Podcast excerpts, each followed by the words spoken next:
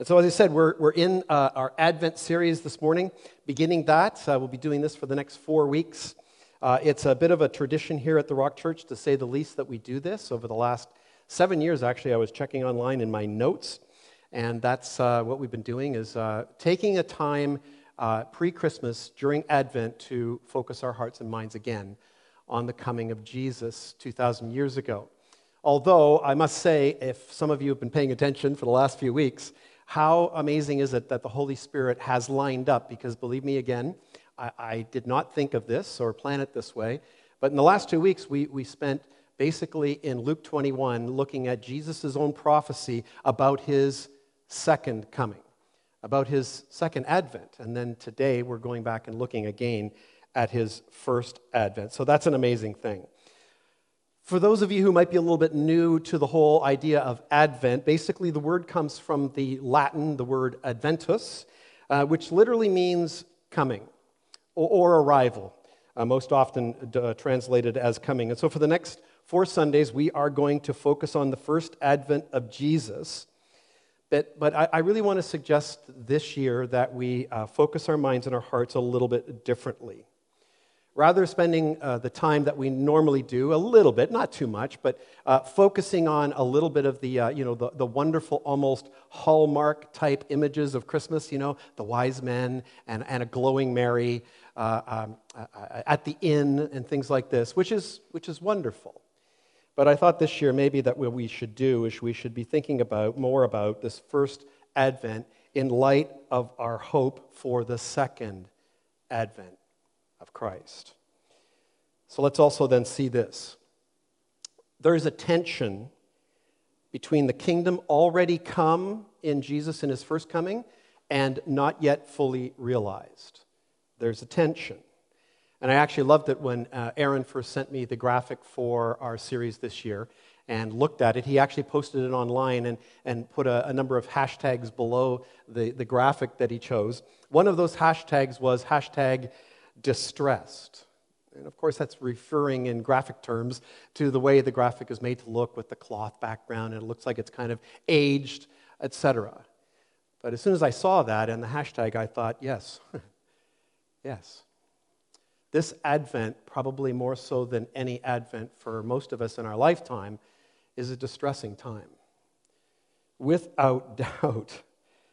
So I, I want to suggest to you that this fits really, really well with this year and with this Advent.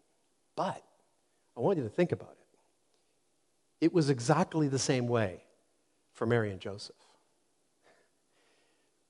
They were distressed. Everyone in that day was. In fact, that's the way it's been for the last two and a half millennia. As people have been distressed, as we'll see in our text for today. But the good news is, what we do celebrate and of course we look forward to even to this day, is that Jesus did come. He did come. Hope arrived, and the distress was relieved in a major way. So, for this Christmas season, we've chosen our theme as Advent, Servant, Savior, Sovereign. I'm hoping that in every one of these messages today will mostly be focused on the suffering servant, but that we will see in our series, we'll see this. Our goal will be to see the suffering servant that was given to us by God, promised by God to come and save us, to rescue us. And he came also as our sovereign king. He inaugurated his kingdom on the very day that he was born into Bethlehem. That's why they came and gave gifts and came seeking, where is the king of the Jews who was born on this day? So there's also something else that I want to suggest to you today, and it might be actually your outline for today's message. And that is that there's a bit of a pattern that we see, and I want to highlight this pattern for you because we're going to see it in today's text and in some of the others that we will look at this month.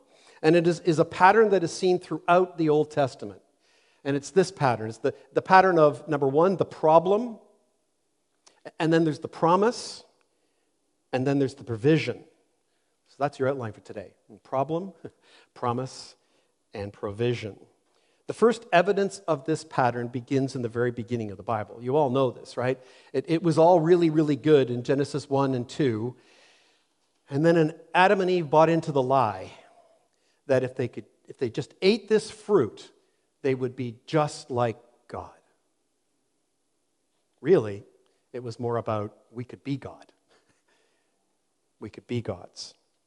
Well, that, of course, resulted in the first big problem sin, brokenness, rebellion, death, separation from God. What did our God do? Well, in Genesis 3:15, he made a promise. And this is the beginning of this pattern. He said, "I will put enmity between you and the woman and between your offspring and her offspring, and he shall he shall bruise your head, and you shall bruise his heel." So even on that that rebellious day, God promised to send an offspring of a woman who would crush the head of the serpent once and for all, literally. And God provided that offspring, the child that Mary birthed on Christmas Day, the first Christmas Day, her son Jesus. And so this pattern repeats itself throughout the Old Testament. All of the stories of the Old Testament, the unfaithfulness of the people of Israel, is, is about a problem, and, and, it's about a promise that God made in his, in his prophecy, and then the provision which is culminating obviously in Jesus. So I want you to keep that outline in mind as we go through our text for today. I want to read our text, Isaiah 42, verses 1 to 9 for you, then I'll pray one more time and we'll dive in. Read with me. Behold my servant, whom I uphold, my chosen, in whom my soul delights. I have put my spirit upon him. He will bring forth justice to the nations. He will not cry aloud or lift up his voice or make it heard in the street. A bruised reed he will not break, and a faintly burning wick he will not quench. He will faithfully bring forth justice. He will not grow faint or be discouraged till he has established justice in the earth and the coastlands. Wait for his law. Thus says God, the Lord, who created the heavens and stretched them out, who spread out the earth and what comes from it, who gives breath to the people on it and spirit to those who walk in it. I am the Lord. I have called you in righteousness. I will take you by the hand and keep you. I will give you as a covenant to the people, a light for the nations, to open the eyes that are blind, to bring out the prisoners from the dungeon, from the prison those who sit in darkness I am the Lord. That is my, that is my name. My glory I give to no other, nor my praise to carved idols. Behold, the former things have come to pass, and new things I now declare before they spring forth. I tell you of them. Pray with me, would you? Gracious Heavenly Father, Lord God, thank you Thank you that uh, you help identify for us, as if we don't know, that we have problems. Problems that are of our own doing. Problems that are the result of our turning from you as our one true God. So, Lord, thank you. Thank you for being gracious and merciful. Thank you for making promises to rescue us, to save us and thank you for keeping your promises. Lord, we are here today, those of us who have trusted in Jesus, who are here to worship you and worship him because you kept your promise and you keep keeping your promises. So thank you for that. Oh, Lord, I pray that you would help me today, especially. Lord, I love this story. I love what you're doing here. I just pray, Lord, that we will all see it, will really be moved by it, not by me, but by you, Holy Spirit that you will speak through me and through these words. And I pray these things in Jesus' worthy name. Amen. So, this text is actually, I didn't know this until I started studying for this passage. I should have, I guess. But it's, it's actually one of um, uh, four um, songs in the book of Isaiah that are referred to as his suffering servant prophetic songs. Um, all four of them are prophetic about the, about the coming suffering servant. Uh, to best understand this part of Isaiah, these verses that I've just read for you, we must start with the very first word. And that very first word that is in the text is the word behold. It's an amazing uh, Hebrew word, um, which literally means look. Every time it's used, it's, it's indicating what is going to be said next is incredibly important, it, especially coming from the, the mouth of God. Behold. Very important. But in order for us to understand this, we're in chapter 42. We, need to at least go back to the last seven verses in chapter 41 because this word behold is used twice, and it not only tells us something about our text today, it tells us the context. It helps us understand why God, the Lord God, is saying this word behold right here and right now. In verse 24 of chapter 41, he says this Behold, God talking, you are nothing. You are nothing. And your work is less than nothing. An abomination is he who chooses you. So, if you go back even further in, well, the whole book of Isaiah, but particularly chapters 40 and 41, you will see that Isaiah is pointing the people of Israel to the big problem. The problem is idolatry. And the problem is idols and the worship of idols rather than the one true God, their God. What's interesting here is in this verse right here that we're looking at, if you look at it carefully and you see it in the context, what you'll see is this God Himself, the creator of the heaven and the earth, is speaking to the idols. He's speaking to the demonic powers behind some of these idols. We, we think sometimes these are, just, these are just images. These are just like statues that you have to nail to a shelf, otherwise they'd fall over. I mean, no, there, there's, there, there is evil behind them. They're inanimate, but there is evil behind them. so look at the words this way God is speaking to them specifically and saying, You're nothing. You are nothing. You cannot do anything. And those who worship you are really foolish people. And then he goes on in verse 29, and now he's speaking to the people of Israel. He's speaking to you and I when he says this Behold, they are all a delusion. Their works are nothing, their metal images are empty wind. So, in both of these cases, and so far in the book of Isaiah, all of this is pointing to the issue of idolatry. At this point in the life of the people of Israel, uh, they are in Babylon when they're experiencing Isaiah's prophecy, some 125 years after he actually wrote it, it's all coming true. They're in Babylon, they're in exile. All of their Jewish customs are unwelcomed. They are surrounded every single day by these Babylonian pagans who worship as many as, historians tell us, 2,000 different idols, different gods. And they're immersed in this, it's all around them. And so they're trying to figure out, while they're in captivity and they're in Babylon, in exile, they're trying to figure out, well, how do we fit in? I mean, how do we fit in in, in such a way that we, we can just survive all this? And so what ends up happening, sadly, is they end up making idols too. So think about it. This place is not their home. They, they want to go home. They're no longer in Kansas. So, what happens to them, we need to be careful here, is probably the same thing that happens to all of us. I'm sure it is actually. First, what we, we know happens to them and can happen to us is they, they become disillusioned. God, why did you let this happen to us? This was, this was not supposed to happen. Why'd you let this happen? They get discouraged very easily, thinking that God is, is not there for them and that He's not providing for them, at least in the way that they would hope. And, and He's abandoned them. And then, of course, when tragedy strikes, going into exile be one of them, but people start dying, well, their faith begins to weaken and weaken. And it's at this point, secondly, that they, like you and I, are now susceptible to becoming assimilated in one way or another into the culture.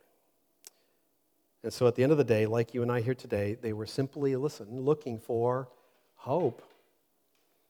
That's what they were looking for something to put their trust in that might give them hope. So let's understand this at this point. The problem Isaiah is speaking about, that God is putting out, is the idolatry of the people of God. Idolatry in the culture, of course, Jesus, God is concerned about, but he's most concerned about idolatry amongst his own people. Now, to our modern ears, I know we've been over this before, we hear the word idol, and yeah, we think about 2,000 years ago, 4,000 years ago. You know, pagan gods and statues and images and people bowing down to them, you know, golden calves if you're biblical, right? Well, we need to be, again, very careful. What, what happens today, even for many Christians, many of us, is knowingly uh, or unwittingly, we simply see people all around us putting their hope and their trust in all kinds of idols, and we see either, and we can't really resist any more than they can, and, and then we get to a point in our frustration and in our lack of hope and our lack of faith that we're thinking, well, you know what? Um, this, this Christian life is a really, really long haul, and it's not exactly going exactly the way that I had hoped, so maybe, maybe some of these things might be helpful. Maybe some of these things might actually give us hope. We see everyone else around us struggling, which everyone today is, right? Especially in these days. Struggling with anxiety, with fear, looking for something, anything, some way of finding hope. Finding hope. And we think, well, listen, maybe what we need to do is just, just lay it down for a bit and bow down and worship the same gods and idols that everyone else is giving themselves to. Why fight it? Why fight it? Why not follow all of the people on social media who are, at least in our mind anyway, doing something to combat the anxiety, the fear, the frustration, the oppression in our world? And regardless of the means, as long as it justifies the ends, why not give yourself to that? That might bring hope into your life and into the life of the world? Why not worship all the same altars, at all the same altars, and potentially, maybe, find hope? And of course, Christian, you should know this. but there's a problem with that, isn't there? You can know this to be true even if you're not a Christian, but you will not know the solution, so that's an even bigger problem. The problem is, you know this. I know this. Our, our idols, the idols that we give ourselves to, that everyone else is giving themselves to, will and do and will again fail us. We, we give, listen, sometimes we give and we give ourselves over a decade, two decades to the same idol. And, and we always think, well, yeah, I'll stop that, I'll stop that. It's not working. I'll give myself more to it. Like maybe I wasn't trying hard enough to find appeasement and, and to find hope in it. And we just do it over and over, and eventually, eventually, we do this in the vain hope that eventually they will come through. But no, in the end, they actually rob us of everything, including and especially our hope. I've repeated this quote many times. I'm going to put it on screen for you this morning. It's from someone that you know that I admire very much from his book, Counterfeit Gods. Tim Keller, I believe, gives us the best definition for us in modern times, in modern times, of what an idol is. He said this It is anything, okay? Please see this word. It is anything more important to you than God. Anything that absorbs your heart and imagination more than God.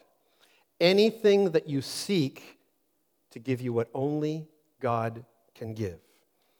Anything that is so central and essential to your life that should you lose it, your life would feel hardly worth living. It's anything. And, and sometimes it's, it's, it's the smallest of things that we don't realize. It's like sunshine and warmth. When it's not there, where's my hope? It can be an idol. It can be anything. It can be anything. So now I hope we've seen the problem. The, the problem that Isaiah wants to get at, and, and wants to show, God wants us to see, is, is, is our idolatry, is our worshiping things more than we worship God. So we've seen this problem. And what I, what I think is so beautiful about this text, about the way he goes about it, is he provides us with this beautiful, beautiful contrast. It's an incredible contrast. He's already said, Behold these idols, right? Be, be, behold how useless they are at providing anything, let alone hope. And then he says, Behold my servant. He contrasts all that with these words Behold my servant, in whom I uphold, my chosen, in whom my soul delights. I have put my spirit upon him, and he will bring forth justice to the nations. So God is telling them and us here today that his servant is the promise. His chosen servant is the promise. He's also the solution. He's the answer to all of our problems. And the best part, He is our ultimate hope. That's the promise that God puts on His servant for us, as we will see.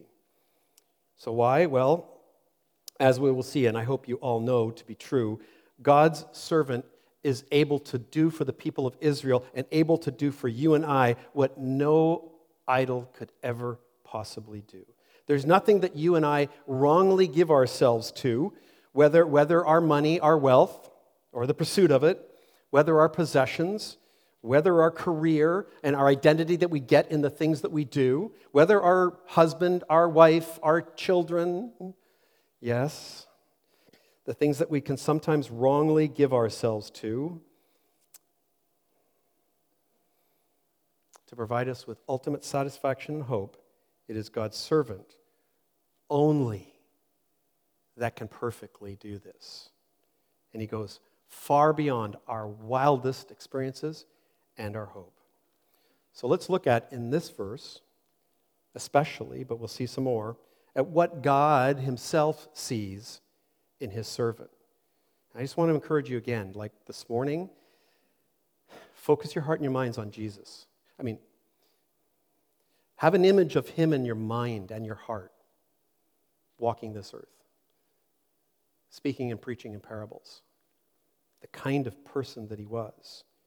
And then let's see how God sees his servant. So, first he said this about his servant Behold, my servant, whom I uphold, my chosen, in whom my soul delights. And, and, and essentially, what God is telling him listen, I, I want you to imagine this picture. I just thought of it this week and it struck me. Maybe it struck you guys before, but it, it, it never had struck me this way before.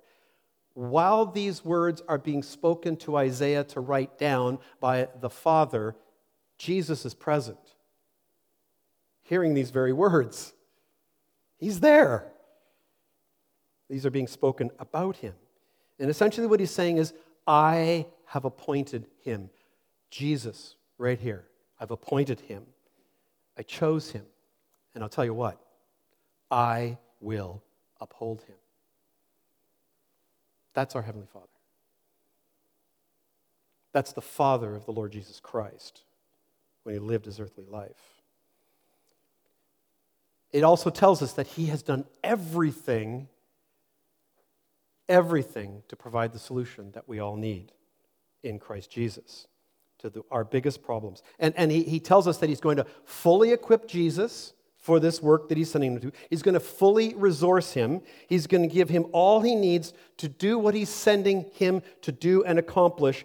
And especially, we understand that when he says the words, In whom my soul delights.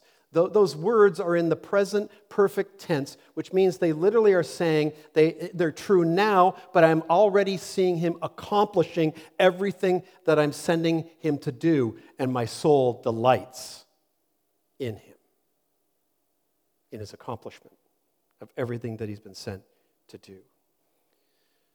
He wanted the people of Israel in captivity, in exile, to know that. He wants you and I to know that, that this is his servant, this is his son. Second, again from verse 1, he says, I put my spirit upon him, he will bring forth justice to the nations. I think I hear some amens on the live stream. Anybody? He's going to bring justice to the nations. I think for some of us here today, when we think of the subject of justice and its elevated importance to our modern progressive world, um, we, we think that that's super important today. Well, let me be really clear. It would have been a balm to the ears of those in Israel in those days, too. Distress? This has been going on for millennia. Justice has been sought and wanted for millennia. Whether justice that is the antithesis of the unfaithful and unjust religious leaders in their day, and again throughout history and certain governing powers, certainly, this servant will have the Spirit of God upon him, fully upon him. And he will lead faithfully and with justice. So, of course, we have to unpack that word. When we hear the word justice today, we think mostly, I believe, of civil justice. Um, that's something that brings about a fair, an equitable, uh, and just society. You add to that the vaunted phrase social justice, and well, even most Christians are going to be, yes, we're for that. We're for that. What God has in mind here, and Jesus as well, is certainly aspects of both of these. However, behind the very idea of justice that his servant, that Jesus brings into this world that will accomplish true justice, behind all of that is one thing that our world doesn't have without him. It's called the Word of God. It is the truth. We need the truth. And that, of course, is, is found physically in Jesus himself and in his very word. Do you remember the words that he finished with in Luke 21 at the end of his parable about his second coming? He said, Heaven and earth will pass away, but what? Will not pass away? Ever? My word. My word. That's a shocking statement. And the reason why he says that is because his word is perfect and it's true, and it's by his word that justice is brought into this world. So the truth is, human justice is not really justice. I, heard a, a, number of different commentaries and, and, and authors writing about this and, and, and just asking the question about, well, someone robs your house and, okay, so, you know, uh, you lose some, some, some material possessions and whatever, and, and the, the, they find the culprits, but your, your stereo or whatever, it's already all gone and sold on whatever, and, and what's, the, what's the best that can come out of that? Well, the, the person might get a short sentence, and, and, uh, or if at all. and, but, but how does that? I, I was robbed one time uh, coming home from a youth group that I was leading, and I came into the home, and, and, and I didn't know it at the time, but a guy knocks on the door, and he's like, Hey, yeah, I just uh, wanted to let you know that, yeah, it's good you came home because your door was open. And I just closed it for you. And I'm like, Really? And so I just went back to church, came home later. Every piece of electronics in my living room was gone. He was trying to keep me from going to the living room to find his buddy. And I'll tell you, here's how it ended up with me it was a violation. We lost stuff, the insurance company replaced it. Didn't change the fact I didn't feel there was any justice. It can get worse, right? Where's the justice in someone who's killed, murdered? Where do you find justice in that? So, look, in, in human justice, at the end of the day, it's not really justice at all. It, doesn't do anything to really settle the hurt, the pain, the forever trauma that some people live with. It doesn't do anything at all. At best, what it can provide is a level of punishment that might give us some gratification and maybe some form of restitution, most often financially. The justice that Jesus is bringing to this world and to the nations is restoration. It's very different. And it's up to him to accomplish that. It is. So, this servant whom God is speaking about is going to bear witness to the truth of God's word, and it's the truth that the world desperately needs. And this servant is going to bear witness to it. And look what it says at the end of verse 1 to the nations. He's going to bear witness of the word of truth to the nations. And what's really interesting is this in this passage how is he going to bring about this justice? How's he going to do it? I think this part of the message in the text is the biggest lesson for us today, especially today in the world that we live in. And so, as we put on verses 2 and 3 on screen, I want you just to think about this. Pay careful attention to these next words, because this is how Jesus is going to accomplish justice. Says this He will not cry aloud, He will not lift up His voice or make it heard in the street. A bruised reed he will not break, and a faintly burning wick he will not quench. He will faithfully bring forth justice. Let me read those last six words slowly, in all caps in my notes. he will faithfully bring forth justice. I mean, in those words, do you see you and me? well, no, we don't. It, it is all a work of God, this kind of justice. It's all a work of God. However, we do know this if He, in the Spirit of God, the Holy Spirit, is in you and in me, we will be used by Him to bring His justice to this world. And, and, and how will He, how will we go about it? Well, just like it's been done by, since the dawn of time, right? right? You all know how that is, how that is with power and with might, right? And, and how is it that this is most often displayed in our culture today, especially, but back in that day as well? By the person who yells and screams the loudest, the one, the one who tweets in all caps, right? That's how it's accomplished, right? That's how it's displayed today speaks the loudest, tweets the loudest, displays strength and power, and if necessary, overpowers others, especially canceling all of his opponents. And, and that's how someone with power wins, right? This seems very different. The way Jesus is going about it is incredibly different. So, so listen the, the Holy Spirit's goal today in you and I is to do what?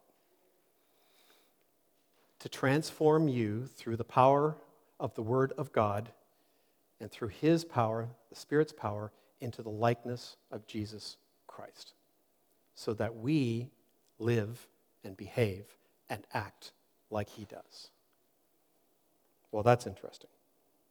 That's interesting. So, the way of Jesus this servant whom God promised, is not to come upon us and in doing it that other way, increase our fear and anxiety. He will never shout us down, nor should we.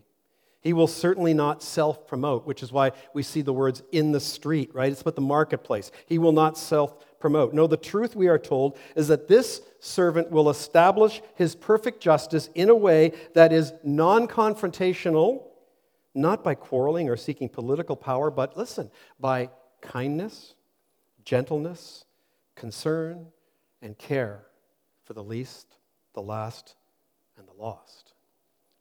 As strong and powerful as this servant will be and has been, as righteous as he will be, he will be known for being tender to the weak. And you know what? When it's all said and done, we are all weak. Even those who yell too loud and too often. Actually, it's a sign of weakness, if you think about it. So, today, in these distressing days, if you're feeling overly anxious, afraid, and not seeing much hope in your foreseeable future or the foreseeable future of our world, of our planet, when you get to the point where you're honestly feeling like you're a bruised reed or your little bit of light, that little bit of hope in you is going to get snuffed out. Please remember these words of Jesus. You all know them, but meditate on these words of Jesus found in the Gospel of Matthew when he said, Come to me, all who labor and are heavy laden, and I will give you rest. Take my yoke upon you and learn from me, for I am gentle and lowly in heart, and you will find rest for your souls. For my yoke is easy and my burden is light. God's not finished telling the people of Israel in that day or you and I today some of the things about his suffering servant that are so wonderful. We know that he was crucified, that he was buried, he died. We know that he rose again. We know that he said he would come again. So we're still, we're still waiting. We're in that in between of the kingdom, but not yet fully realized. And so there's, there's a struggle for us in these days. Verse 4 of Isaiah 42 is critical and comforting. He says this about this wonderful servant He will not grow faint or be discouraged till he has established justice in the earth and the coastlands wait for his law. So, this verse, in this verse, God, God's promised ser- servant, we are told, will not. He will not fail. He will not, like we often do, grow faint. He will not be discouraged or dissuade. He will accomplish the will of the Father, and he will accomplish it perfectly. In this time, in this day and age, it is his will to be doing that through the church, through you and I. And so, so maybe that's why you're going to find that in the scripture, the, the Apostle Paul and Peter and John and James repeatedly say things like this to us. Why? Because we need to hear these things. Paul said in the book of Galatians in chapter 6, verses 9 and 10, he said this, and let us not grow weary. What, what it, does it say? Let's not grow weary of the pandemic? does it, this, what is it? Of doing good. Oh. Let us not grow weary of doing good, for in due season we will reap. If we do not give up, so then, as we have opportunity, let us do good to everyone and especially to those who are the house of faith. Please let me state that a little bit more clearly. The emphasis is on especially those in the church.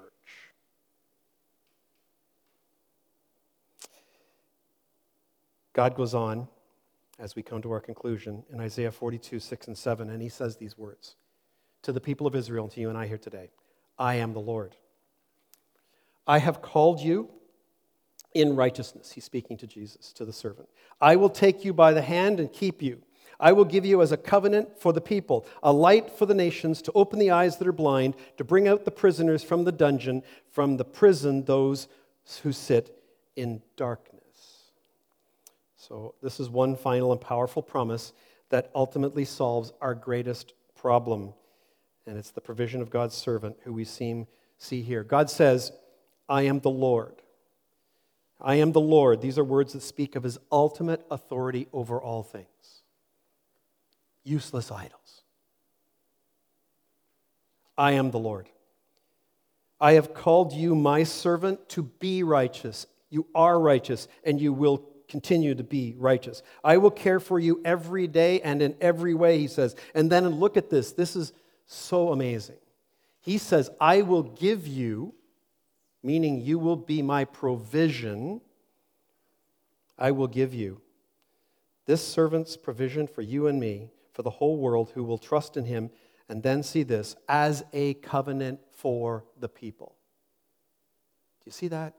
He doesn't say, I'm going to send you into this world and you're going to make a covenant with the Romans or, or with whoever's in power. No. You're my promise. That's what a covenant is and I'm going to give you as a covenant to my people. He will be that covenant. And that covenant, by the way, is, we should know today, the new covenant in his blood. That's the provision that God gave to us.